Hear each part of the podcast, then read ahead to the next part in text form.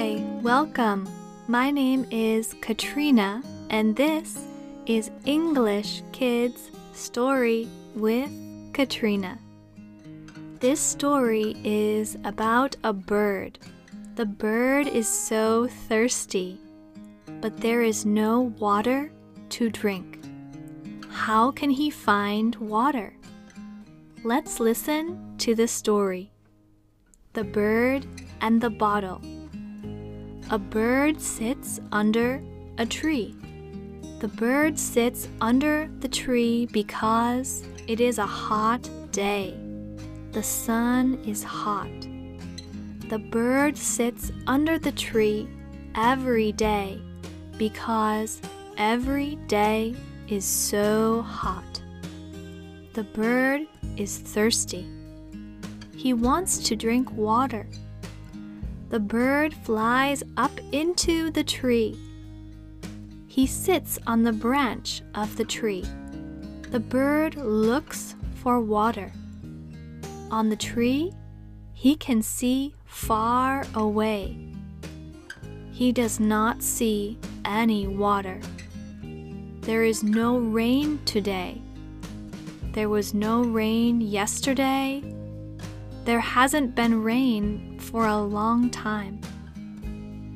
Then the bird sees a table.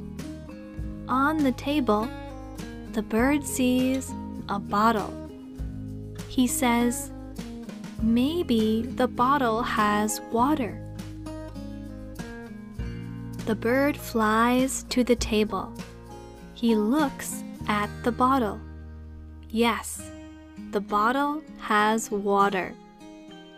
But the water is inside the bottle, and the water is at the bottom of the bottle. The bird tries to reach the water, but the top of the bottle is too small. The bird's head is too big to fit inside the bottle. The bird cannot reach the water at the bottom of the bottle. What can the bird do? The bird sees small rocks on the ground. He has an idea. He picks up each small rock. He puts the rocks into the bottle. The rocks push the water up. The water is at the top of the bottle. The bird tries to drink the water. This time, he can do it. He drinks the water at the top of the bottle. The bird is so happy. He is not thirsty anymore. The end. In this story, the bird cannot reach the water but the bird finds a way.